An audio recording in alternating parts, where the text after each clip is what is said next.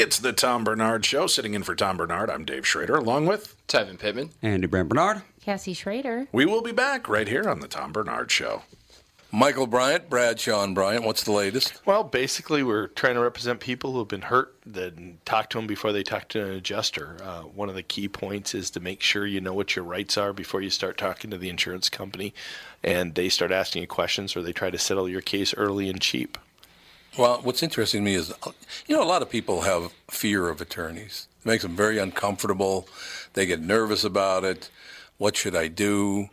I've known Michael for years and years now, and I would highly recommend you. So that should be good enough for everybody because I don't endorse people who are dirt bags. Well, I, I appreciate that, um, but I guess the key is is people think I'll charge them if I talk to them. Right. So a lot of people call me up. It's like, how much is this going to cost if you call me back? Like, you want me to call you back? How much will that cost? I don't charge people. The only way I get paid is if we recover, um, if we get money from the the other side. And there's a lot of people I talk to that I never get paid for that are just part of giving them advice to make sure they know what they can do and what their rights are. And your record's terrific as well, we should point out. That works. It's been good. It's been good, ladies and gentlemen. been good. And how do they contact you? and uh, e- either through our website, which is minnesotapersonalinjury.com, minnesotapersonalinjury.com, or at 800-770-7008. Michael Bryant, Bradshaw, and Bryant. Walser Automotive is a Minnesota family owned business that started in the 50s. It's grown by leaps and bounds, especially in the past few years, and they now have 23 dealerships spread across two states. The Walser Way includes upfront, no haggle pricing on every single new and used vehicle they sell. If you change your mind, no problem. Check out Walser's three day return and 30 day exchange policy. I'm a customer. My family are customers, and many of my friends have bought cars from them. The Walser Way is really different, and I know you'll be pleasantly surprised. For great deals on new or used Acura, Audi, Buick, BMW, Chevrolet, Chrysler, Dodge, GMC, Honda, Hyundai, Jaguar, Jeep, Land Rover, Lexus, Mazda, Mercedes, Mini, Nissan, Porsche, Ram, Subaru, or Toyota, go to walser.com, Walser Automotive Group, walser.com.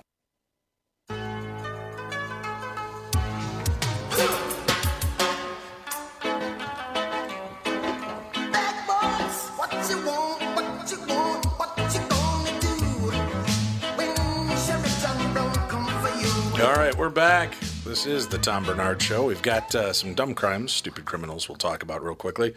Uh, weird crimes taking place, too. Anchorage is, is hopping with uh, strangeness. Anchorage is like one of the most alcoholic places in the country, so How do you like this headline? Man was beaten, doused with bleach before being kidnapped in Anchorage. Well, I guess you want to clean. Yeah. Before, don't want, right? don't want to get the van dirty. Good God. Two men and a woman face kidnapping charges in Anchorage in connection with a bizarre case involving a stolen vehicle and a man being beaten, tased, and doused in bleach. So, no matter how bad you think your day is, this guy just went up to you.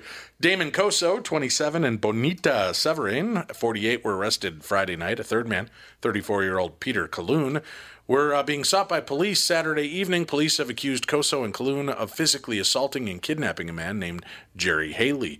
The episode began on July 15th when Severin gave Haley her car keys when she was arrested on a series of bench warrants, according to a charging document written by Assistant District Attorney James Klugman. Severin then asked Haley to take care of her vehicle, Klugman wrote. That night, the vehicle was stolen, according to Klugman. Severin was upset she couldn't get the car back and asked people to help her recover it, including Koso and Callaghan. Uh, according to Klugman, Severin posted pictures of her Facebook page of Haley and her car and promised a reward for both of them being brought to her. on Facebook. Too many, too many years of The Sopranos, or what? Putting out a bounty. right. Several days later, close to midnight on July 19th, Severin ran into Haley at a store in Muldoon. Klugman wrote in the charges she eventually brought Haley back to her house where Koso and uh, Coughlin were uh, waiting, the charges say. Koso and Coughlin uh, demanded Haley tell them where the vehicle was. When Haley said he didn't know, Koso and Coughlin began beating and kicking him. Then they shocked him with a taser, poured bleach on him, and made him strip naked, Klugman wrote. The men told Haley that the vehicle contained $10,000 that the men needed to pay a debt, according to Klugman. Yeah, for uh, future reference, maybe don't hide money in a vehicle. I, don't, I don't know. Right, where do you put ten thousand dollars in the yeah, car are you anyway? stripping away the side panels and like on the interior and putting it in Good the door? God. Yeah, don't don't don't hide money. I don't put anything of value in my cars. Nothing. No. Of value. I have like a couple of 1980s cassettes of Vanilla Ice and uh, Peabo Bryson, and that's about it. You can have them. Just take them. I don't even lock the car. Just take them. Don't break my windows. As uh, they were threatening to kill him if he didn't go and get the uh, get the car and the money. As they were driving, Haley opened a window and jumped out of the truck at the intersection of Lake Otis Parkway and Tudor Road. He flagged down a construction worker, contacted police. Klugman wrote he appeared to be covered in bleach. Or is that what he was just telling You mean himself? he smelled like he was covered in bleach? Because Oh no, Andy, no! This is a family show. Yeah. Officers searched Severin's home and found Haley's backpack, a large amount of spilled bleach, and Haley's clothing, which were drenched in bleach. So the answer is there for you, Andy. There was also a substantial amount of drug paraphernalia, Klugman wrote in the charges. There's a surprise. Yeah, in an interview with police detectives, Corso uh, Coso denied assaulting Haley and said he and Cock had simply offered Haley a ride home, and that Haley had jumped out of the truck for no reason, naked and covered in bleach. Right, he covered himself in bleach. I swear. Yeah, yeah. Severin told uh, police detectives she had not participated in the assault on Haley and that she may have had bleach on the counter because she was washing dishes. Who washes dishes What with is this, bleach? 1812? The lye soap is out? She also claimed to have washed Haley's clothing because it was dirty. You need to learn how to use bleach. Well, I hope they were all white. All right. I don't understand uh, how I kidnapped anyone, Your Honor, Severin told the judge at the arraignment Saturday afternoon. Koso and Severin each face a count of kidnapping and conspiracy. Okay, so quick, quick poll on this. You kidnap somebody, you beat them, Check. you kick them, co- you shock them with a taser, and then cover them in bleach after you've made them nude. How much is your bond? Ooh. Uh, wait, good where is question. this? Anchorage, Alaska. Oh, Anchorage. Hmm. That's a good question. What do you think, Probably not that high because they have so much crime going on. Really? What do you think? I would- give me a give me a total. I don't even know where to ballpark it, but I feel like that would be as a hundred thousand dollars. That too high? Okay, a hundred thousand dollars a piece or together? In Anchorage, I would Anchorage, say I'd say probably together. That would Okay. be what, What do you think? in Andy? Anchorage, I would say ten thousand apiece. Ten thousand apiece, honey. Where are you going to go? on this? I mean, Cassie. We're in a professional environment. I'm sorry. I won't downplay your cute face and giggly eyes anymore. Uh, let's see. Well, maybe they can get a two for one. It is Alaska. I would say 500 for the pair. Five hundred dollars or One hundred thousand? people surveyed. Top answer on the board. Survey says twenty-eight thousand dollars bail in both cash and Yeah. corporate bonds. Oh wow, they're really going to get. We'll take corporate bonds or cash. Twenty-eight grand. for both of them. Yes. Yeah. So you're the closest, Andy. Yeah, I was off. You win an attaboy. Attaboy. Anchorage does have so much alcoholism and so much crime they can't afford to keep how the do you how do you know that? Were you checking it Uh, out to see if you wanted to live there one day? Recently, we were looking up on the show the most alcoholic places, and I'm pretty sure Alaska is number one. wow, really? Yeah, and Anchorage, especially being a port town, you know, Mm-hmm. there's it's not a great place to live. We'll stay in Anchorage, where a man bites a cab driver, hits him with bolt cutters, and then flees into a peanut farm. Wait, there's a peanut farm. Right, exactly. What kind of this sounds like a Family Guy plot, Yeah, right? How many is- weird things can we throw together that don't go? I'm going to bite a cab driver, then hit him with bolt cutters as I flee into a peanut farm in Anchorage. Sounds like a Mad Lib. A 37 Yes, it does. 37-year-old Anchorage man was charged with assault after he bit a cab driver late Thursday when uh, and then attacked him with bolt cutters in a gas station parking lot police said. That is just completely a mad lib, right?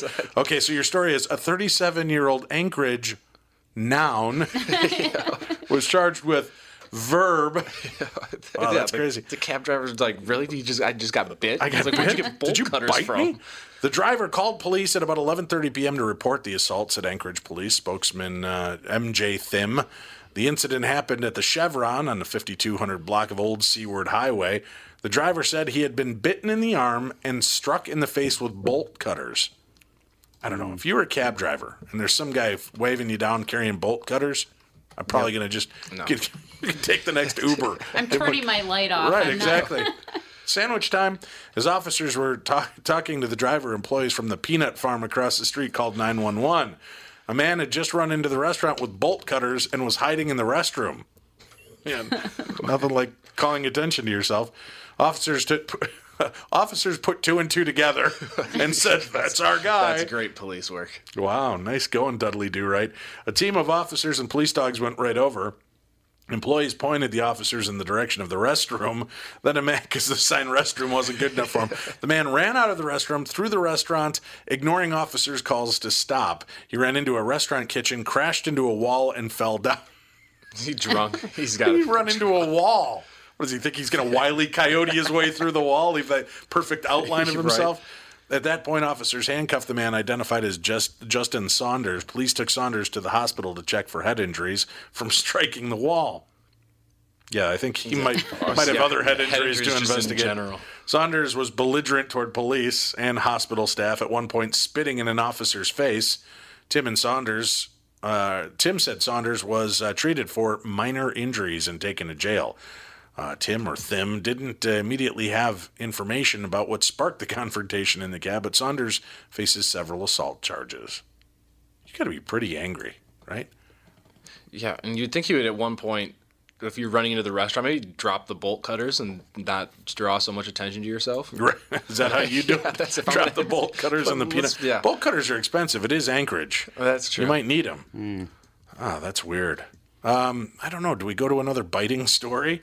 Uh, I'll let you. I'll let you choose. Yeah, let's- we let's can see go to um, woman bites off woman's nose and swallows it, Oh yeah, I think we brought that up, but never went into it. or uh, let's see. Where, where's this one? Um, Memphis man steals date's car and goes on another date. Oh, what a that's confidence. jerk. Cops, Confidence cops level 10. respond. Cops respond to a 911 call to find a four foot gator, or uh, a man arrested for letting a blow up doll drift into flight path. Flight path? What do you fill it with helium for some reason? Is that the story? Well, you want to get her high, I guess. A 19 year old was arrested after the blow up doll he had allegedly tied helium balloons to. Uh, interpreted or interpreted interrupted. I'm going to try the bigger words at home later. Uh, flight paths above Canada. If it's an inflatable doll, why didn't you just fill the doll with helium? Why did you have to? Yeah, that. That's balloon a it. Question. The man could face charges for the incident at Var- Vancouver Harbor as police revealed it was an apparent stunt that he was filming. West Vancouver police said two men were filming a video when the sex toy drifted into the sky. Oh. It was Yeah, that's what described helium as- balloons do. it was described as an adult, adult-sized, well, that's good, and shaped inflatable with 10 large helium balloons attached to it. The officer believed release of the inflatables posed a hazard to aircraft. We're uh, please take a look outside the left side of the plane. You're going to see a uh, what appears to be an inflatable sex doll. Yeah, it's. How did that call come through? Yeah, well, yeah. The pilot, like you see birds. You see, it's a bird. It's a plane. It is a sex doll. It is a sex doll. The officers believe the release of it uh, was posing a hazard. As officers approached, one of the males released the balloon and inflatable, which then floated several hundred meters into the air. The apparent prank affected air travel in the area. because uh, pilots are too distracted, all of a sudden they're like, woo woo, hubba hubba. Uh, the, uh, the apparent prank affected air travel as Transport Canada and the Civil Aviation Branch had to send a warning out to pilots. I, I'd love to hear that Yeah. call. Both men were arrested, later released pending an investigation. YouTube footage uploaded by an onlooker appears to show the moment the doll drifts into the sky surrounded by colored balloons. One of the accused, the 19 year old man, was released under a promise to appear in court. YouTube prankster Brody TV later claimed responsibility for the incident on Twitter. I'm going to court on September 19th on a charge of mischief for letting a sex doll that was strapped to a few balloons fly away, he tweeted. So I wonder if you can get in trouble for putting up those Chinese lanterns if you happen to be in a flight path. If you're near an airport, yeah, they take that stuff really seriously. Yeah.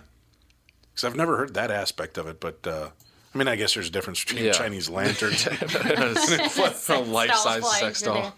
It's like the Macy's Day Parade gone awry.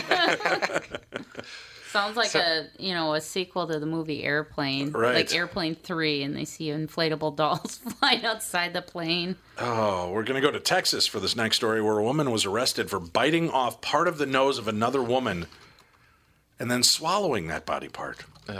The victim, identified as Tatiana by KTRK, says she and her next door, along with, uh, says she and her next door, along with Jessica Collin, 41, which meant, I think they left out the word neighbor. Neighbor, Why do we check spell check and grammar check? Um, went out to a Houston area bar last Wednesday.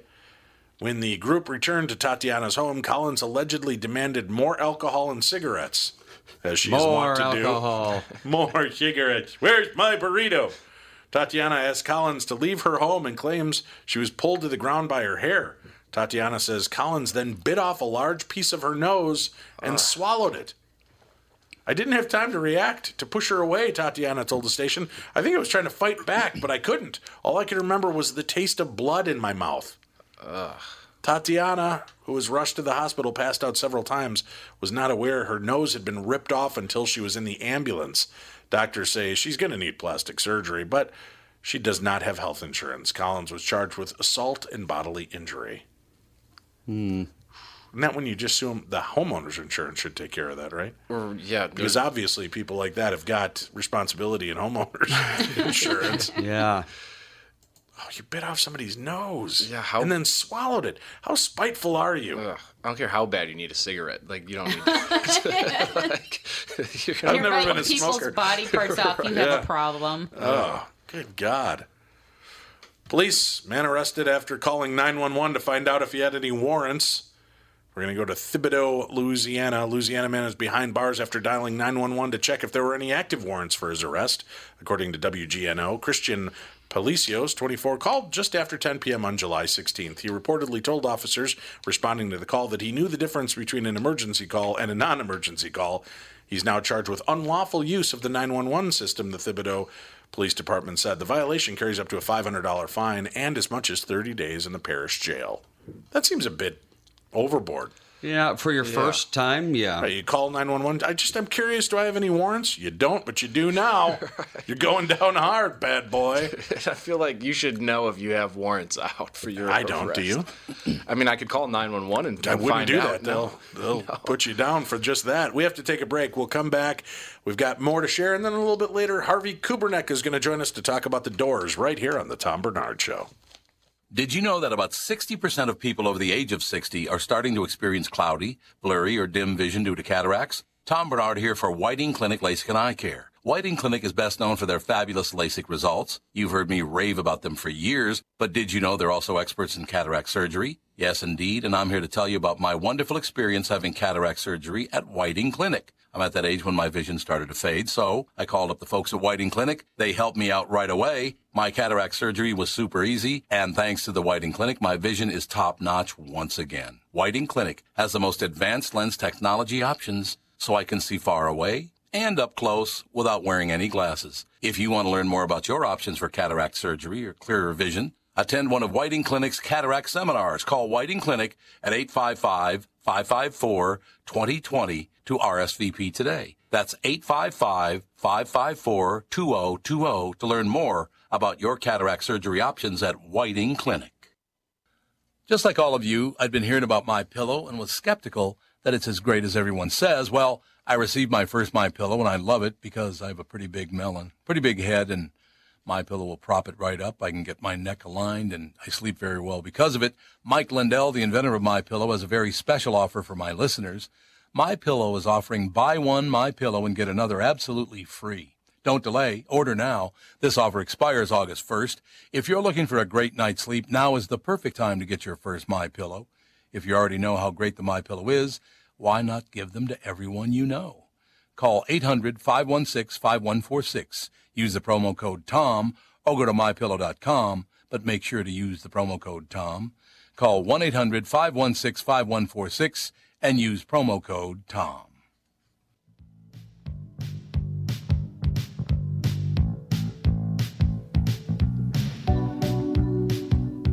I figured a little man eater would be a good sign. huh? Huh? Little man eater. The wife leaves, and uh, I bring it back to the to the solid music of Hall and Oates, the gentle sounds of Hall and Oates. I had a laugh. One of my buddies, a huge Hall and Oates fan, right? Yep.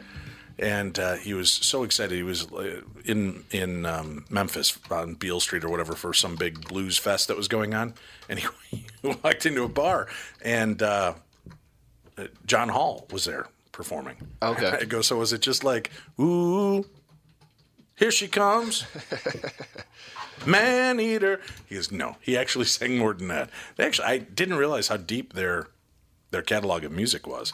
I went to a concert I won tickets to a number of years ago. Mm-hmm. It was like one of those. I, I liked Hall and Oates. I'm an '80s guy, but they were never my Right, my mix. So I, I went to the show. Man, I didn't realize they had so many songs. Yeah, and I've heard I've never been to one of their concerts, but I've heard that they put on an, an incredible haven't, show in there. sure they're still they're still touring. I think they were just were they not just in town not too long ago? Yeah, who were they with? They were with uh, somebody else too, right? Yeah, I know. I heard, but yeah, they were put on a great show. Rod Stewart and Cyndi Lauper are going to be here in mid-August. They got a lot of concerts I'm going to check out here recently, and then Steve Martin and Martin Short are going to be in town. Yeah, I saw that. They're were they down at the casino? at the yes at the casino. Yeah.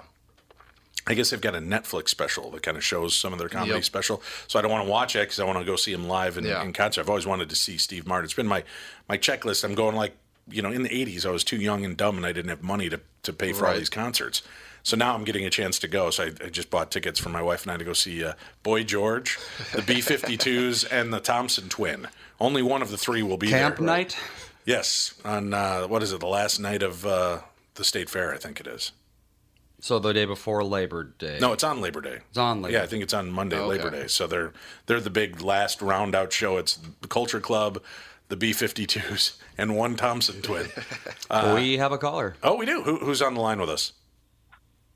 Hey, it's Wendy from St. Paul. How are you doing? Hey, Wendy from St. Paul, doing well. What's up?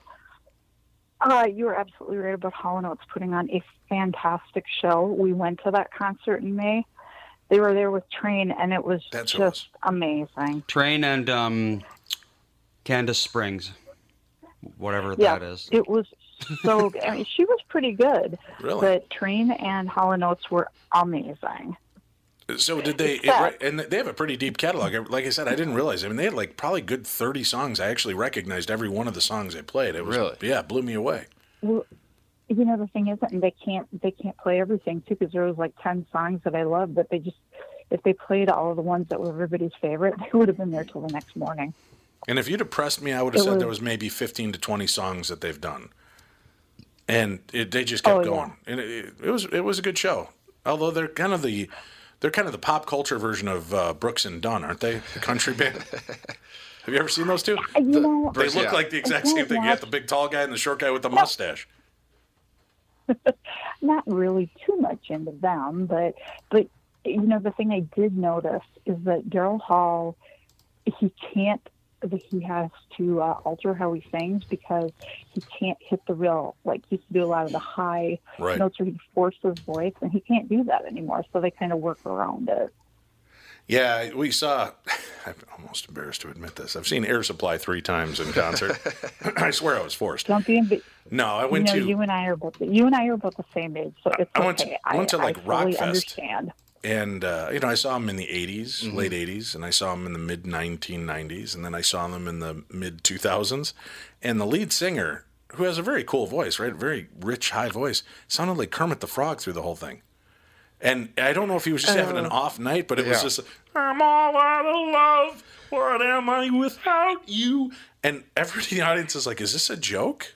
Is it?" And he sang the entire I- concert like Kermit the Frog. I think at that time he just You pulled know, a honestly, mic and, Yeah. and run I a think tape, a lot Britney of Spears I think a lot of them they sounded really good in recording, but they're people that they could sing, but they were never taught how to sing. Well, no, to, like, like, I said, I've seen them twice so in concert. I saw them twice in concert before, and they were really good. I just think you hit a certain age. Oh yeah, where the talent starts to really Mm-hmm. fade. and McCartney is really rough now. Yeah? like it's Yeah. really you can tell his backup singers are doing the majority Mm-hmm. of the singing, and he'll hit the and then back away from the microphone for some of the notes. But he's got that kind of wispy. I've, I just Yeah. probably should have stopped smoking about forty years ago. Voice, right? It's Yep. hey Jude, right? Well, It's it's just like that. it's like Huey it's like Huey Huey Lewis. He can't makes me sad. He can't perform anymore because he's got Meniere's disease. He's going he's deaf at that level where he'd have to wear the earpiece and stuff. And I feel really bad because he's one of the best concerts. Yeah, he is. I saw him out at the state That's- fair too. They get some good good bands Oh out there. Yeah, they do. Out of the grandstand. Right. Yeah. Yeah, uh, on occasion you get some good, and then there's a lot of bands. I'm like, why are you here performing? Although it was funny last, it was I think the last year I did the state fair with uh, the station I was with, uh, K Talk. Um, I we got done recording our segment just as Hanson burst into there, and it was one like, of the the free bop? concerts. Yes, it was the free concert. it was flippin' packed. Really? Oh my God, there were people, and you could hear it. But I got to tell you, it was still catchy. They sounded like they did 900 years ago when they came out. That's amazing. The people that are Yeah, still I'm, on tour. I'm gonna I'm Yeah. gonna say I might have been there when that was happening. You know, that, Mm. I'm that willing to bet been- you there's no might involved. You were you were right there, weren't front you? row. Possibly. You know, I mean, I, I may have graduated in the mid '80s, but I can still appreciate a good boy band every now and again. Yeah, when did you find a good boy band? Well, okay, you know, I'm still looking, so I got to keep listening. In my but- opinion, the last good boy band was the Monkees and the Beatles. I, I don't know. Yeah, probably. We still watch the old Monkees episodes, and I, my daughter's turning 21, and I, I turned her on to them. I said, "Oh, you got to watch some of these." And she asked me later. She goes, "Mom, what kind of drugs were they on when they made these?" And I said, "Probably all the best ones, dear." Yes, it was a good series. Lots of fun stuff. Uh, did you have anything else you wanted to chat with us about? I've got a couple other news stories. You're welcome No. to hang in. All right. Nope, I just uh, just thought I'd pop in with that. But you guys have a good Monday. You too. Take care. Thanks for listening and calling in, Wendy. Yep, we bye. appreciate it.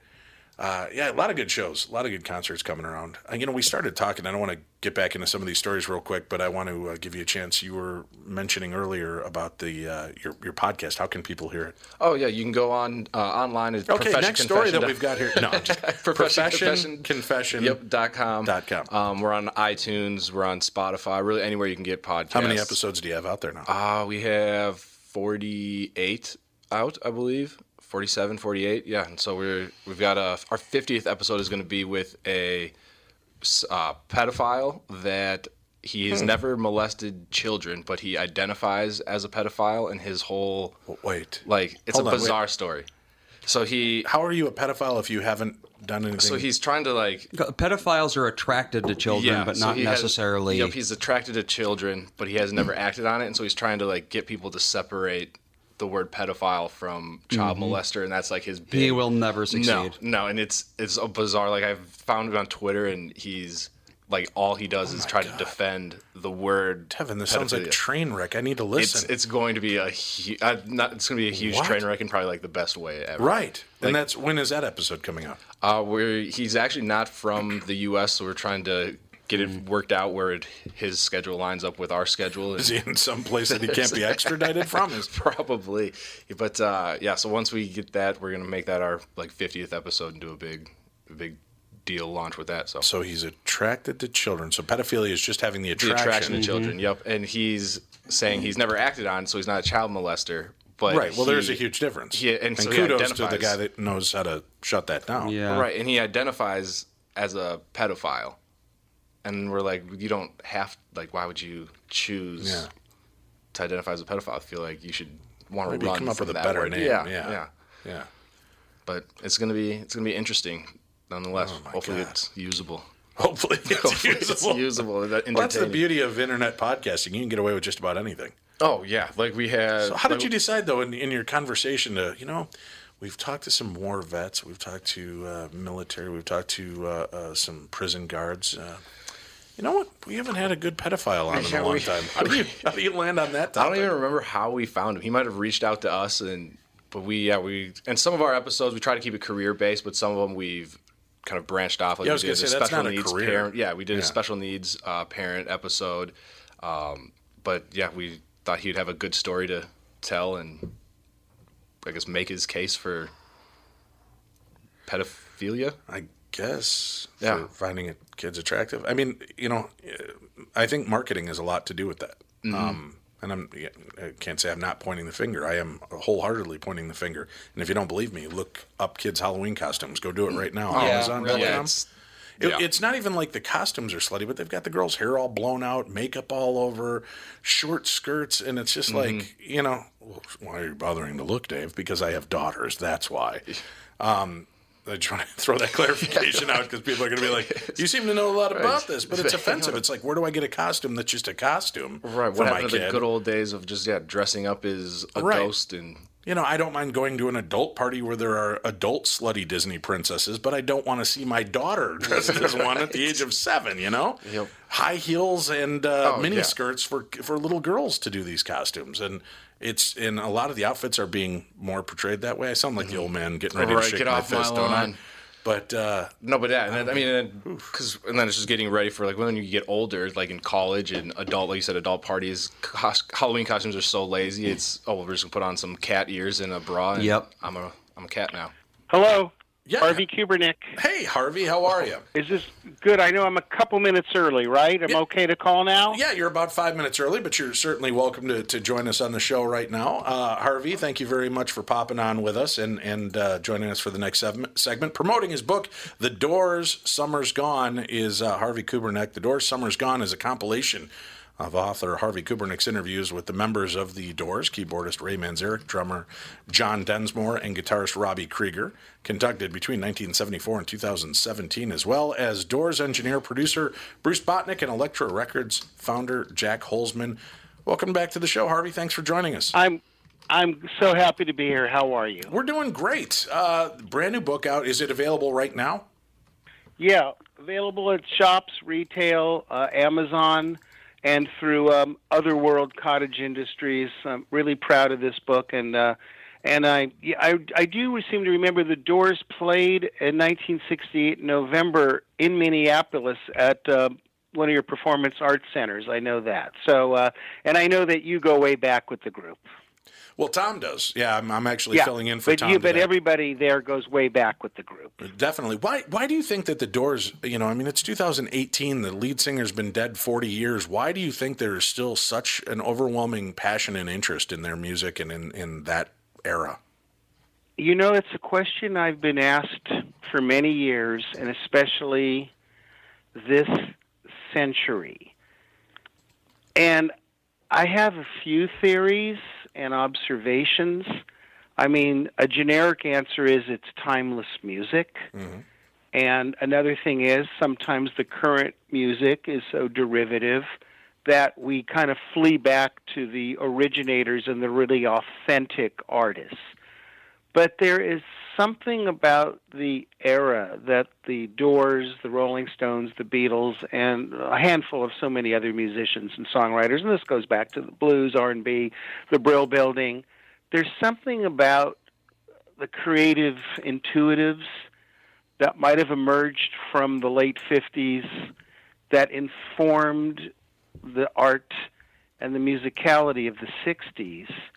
And I think there was so much negative energy and so much hearsay and so much doubting Thomas mentality that people thought everybody looked funny, had long hair, this rock and roll thing is a fad, it'll last a few years.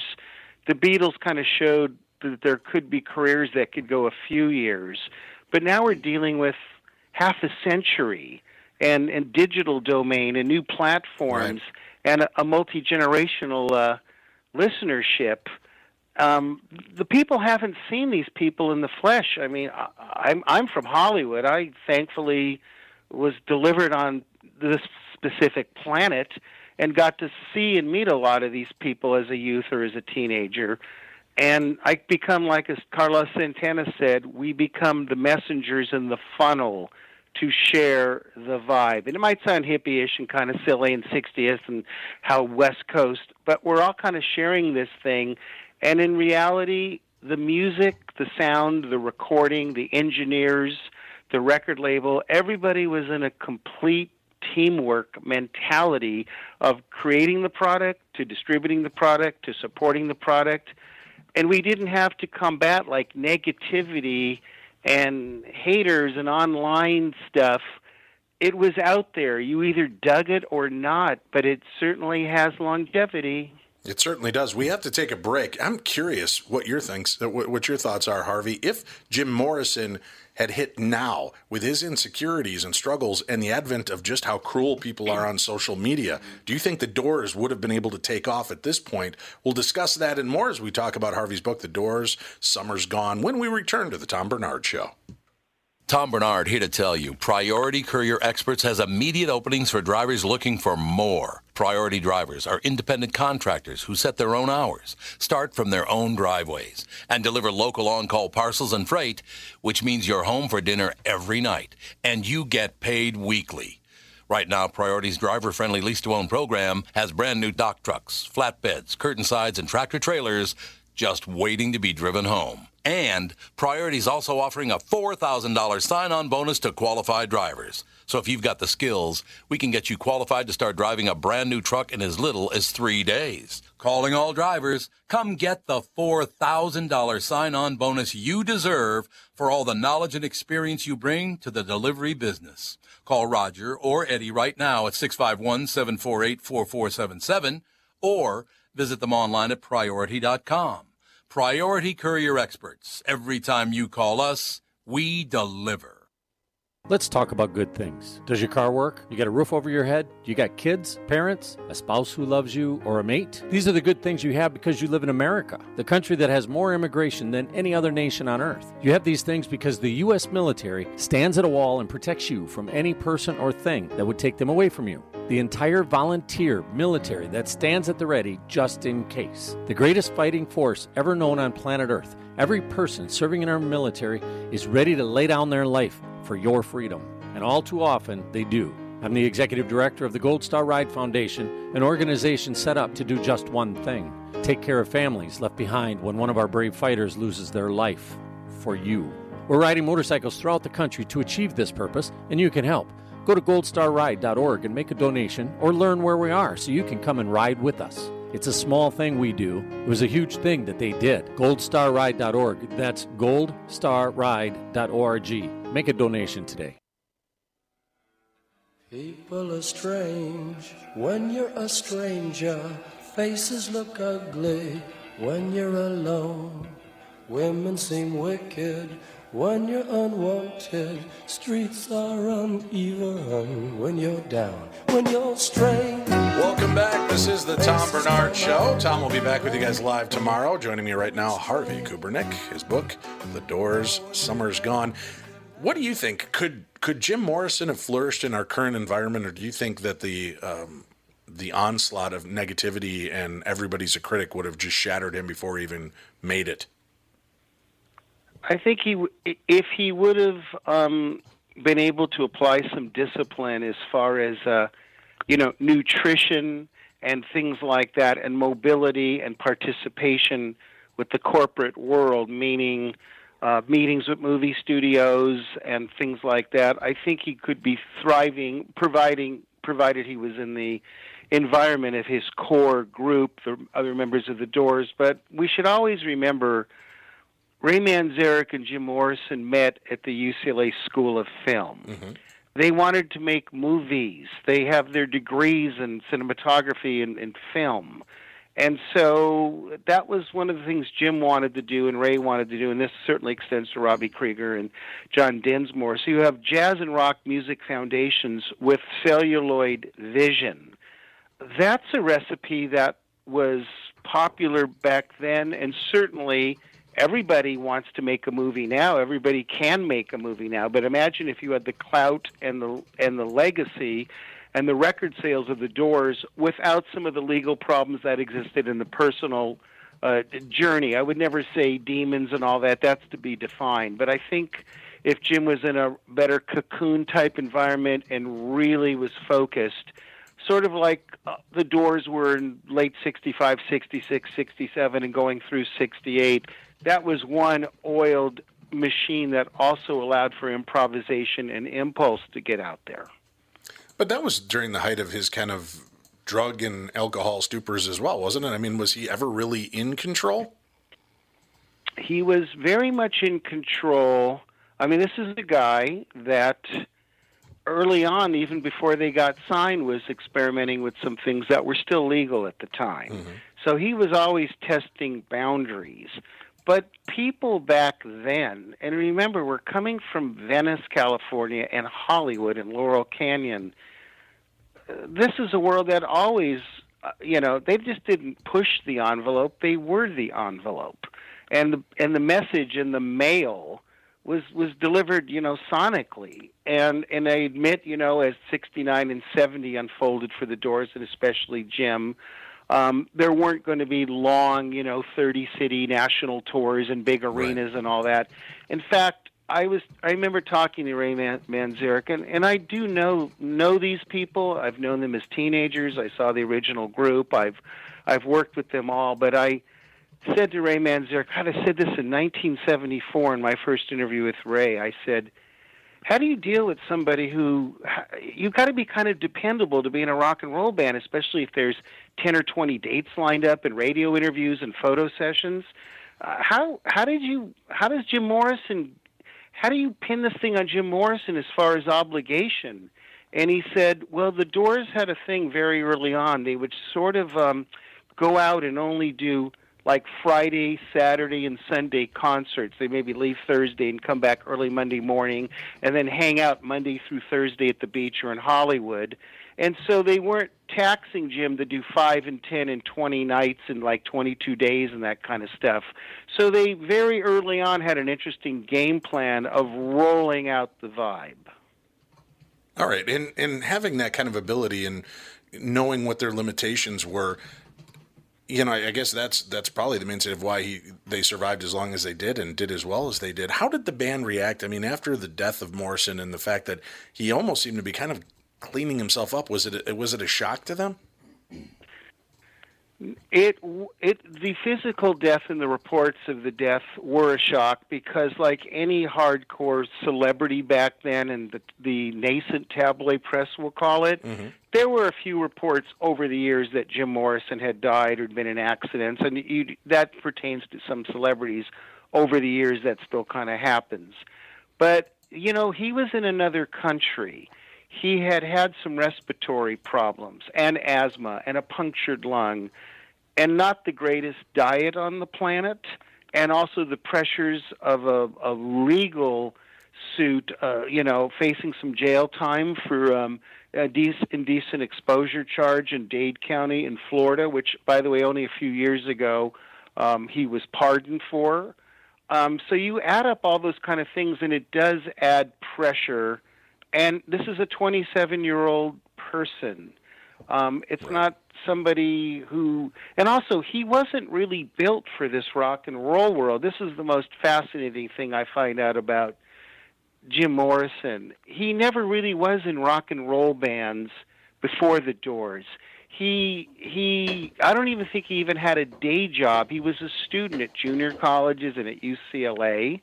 And then all of a sudden he's kind of playing with Ray's group called Rick and the Ravens for a few months um, making $25 occasionally, playing tambourine on Louie Louie. And then the doors go into this rehearsal hall, and John Densmore, the drummer, told me they'd be feeding Jim lyrics on pieces of paper as they were developing the songs that would end up on their debut album. He's not like everybody today that's got their first instrument at eight and is subscribing to Rolling Stone at nine and looking at spreadsheets and and doing analytics of the kind of clothing and where we get our haircut and alignments of which parties and receptions to go to and let's get the right lawyer at our bar mitzvah. I mean that stuff did not exist with the Doors and Jim Morrison, so he really didn't. Ex- he wasn't prepared for this thing. So you got a very raw talent who was emerging where Jim where people like the drummer had been in bands since age nine. Ray Manzarek had been in groups in the army. Ray Robbie Krieger, the guitarist, had been in the Psychedelic Rangers. Imagine putting in it's like a baseball player for the Twins in, in your city, who never really was in AAA or AA or single A, signed right off a high school campus or a college, and all of a sudden you're in the starting lineup. That doesn't really happen today. The the book com- uh, is out and available. When you talk to these guys, and, and even in later states of their life, was there anything that really surprised you about their story? Were, were there pieces that they gave you that you had no understanding of before? every time I would interview the principals of the Doors, and even last week, I ran into the guitarist Robbie Krieger at a at a market, like two days in a row, two different markets in Southern California. And he said, "Are you coming to my show at the Canyon Club in uh, Calabasas, California?" and I said, uh, you know, I've seen you a lot. I've got things. I'm on book deadlines. I can't go, and I'm kind of bummed out at some of the shows I go to where you play. And he said, well, what's the problem? And I said, do you know the last couple times I've seen you play, there was like three girls in the room. It's a it's a bunch of guys. And Robbie said, yeah, the, a lot of the girls disappeared when Jim disappeared. oh, sure. but they but I I get to ask Robbie things like you know I find out it's only recently that I realize he didn't really play with a pick like Jeff Beck and he didn't use a lot of wah wah pedal stuff on a lot of their albums maybe on a couple of cuts like Peace Frog so the sound even the guitarist sound isn't trapped with some of the technology I wouldn't call them gimmicks of the era. It's very fresh music and and constantly if i run into the drummer john densmore it's a jazz rap about john coltrane and and uh, i'll ask about a tune and they'll say oh yeah i got that influence from elvin you know elvin jones. I constantly because i focus on the music i don't focus on the myth i actually make it a point to be in the studios where they recorded all their music at various places um, and you know, my parents are from Chicago. Ray was from Chicago. I might have gone to Fairfax High School, but I went to Uni High School for summer school, where John Densmore went to high school. And I have these bio-regional links with these people that I probably might be the right guy for this gig. But what, was there information? I mean, what what do you think was some of the most um, unbelievable information that you gleaned from them about the recording sessions and working at the height of their career? One of the um, one of the most uh, really interesting things that I found out about them. This is from an interview with uh, Bruce Botnick, who engineered all the records and eventually engineered and co-produced the LA Woman album. The first Doors album was recorded like in ten days because they had rehearsed the material over the previous year. Uh, and they went and they did that first album in 10 days. I mean, we're, we're now looking at an album that is 51 years old, sold millions of copies, and they had worked out the songs in clubs. But the, ma- the, the music sounds so fresh, you wouldn't have thought that some of these tunes were played 10, 20, or 30 times. That was, that was kind of a revelation to me. Right, because uh, to me, the Doors music always had that um, that spark of of though you know it was a lot of it might just be evolving as they were playing it at the time, and to have made it sound that way, but it was still fresh, and that they were just kind of rehashing. That's that's really kind of an interesting magic that they that they had. Yes, and I know the word magic is often uh, overused or exploited to put a little sheen on everybody, get everybody hot and bothered. But you know, I like today. I was anticipating this interview, and I, I'm I'm thankful for this opportunity. And I was singing "Moonlight Drive," where Morrison says, "Let's swim to the moon," and we're literally colliding with like the 50th anniversary of the moon landing. Jim Morrison in 1965 is doing the line, let's swim to the moon. I mean, I don't think people were doing things like that. Or uh, talking about uh, a relationship, an incredible line uh, about a woman trapped in a, in a prison of her own device it's not really a Me Too kind of statement, but he just had these observations. In fact, recently, um, uh, Robbie Krieger was talking about the song "Love Me Two Times," and I thought it was. I never quite knew what it was about, but he but he had mentioned that it was about a guy either having to go to Vietnam or go to do some military op- military obligation, you know, and the lyric "once for tomorrow, once for today," like he was leaving his loved one or his wife or his girlfriend. Love me two times before I go away. You know, I mean, you and it's still it's a it's a war song. It's a commentary on war and departure. But it's still relevant today because how many people are in Iraq or whatever it is Right. are experiencing the same movement. No, you're right. It, it's it's beautiful music. There was something about that, and and I think you know it was the elegance of Jim Morrison not being trapped by the machinations of the rock industry at that time, right? I mean, he was coming at it from a different perspective. As you said, it was they took a rookie out and put him into in, right into the lineup. So he wasn't following the same trappings, and maybe that's why the music really stood out. there's an there's another element, and I don't. This is my theory, and it applies to the Doors, and it applies to you too. I- I don't think it applies to too many rock and roll. Most rock and roll bands, shall we say, have a principal songwriter or a songwriter team. Right. And the Doors music was written largely by Jim Morrison, and Robbie Krieger was a very secret. He wrote a lot of, like My Fire, Love Me Two Times. He wrote some great songs by himself or Definitely. in joint with the group. But the interesting thing about the Doors, and I think this lends to the longevity and the durability of their catalog and their impact on the world. It was a democratic band as far as revenue and fiscal income streams, meaning everybody in that group shared in the copyrights and the songwriting publishing, including the drummer as an equal member. I believe that is existing in the group U2, where the drummer is an equal in revenue and, and income and, and songwriting splits and all that. But you don't really have that too often where everybody and, and, and Ray Manzarek and I used to talk about this. Jim Jim would say, "I want to split it this way. I want it to be uh, equal. Uh, you guys are in on the music. It's my words most of the time." And they had one for all, all for one. All four of them had to agree on on on on bookings, gigs, Right. venues, um, early usage of songs. I don't really think that exists in too many of today's artists, Most where you have not. this this this groupdom. Right, and that's bec- and that's why I think groups don't last long and they don't create that kind of everlasting music. Harvey Kubernik, the book is called The Doors.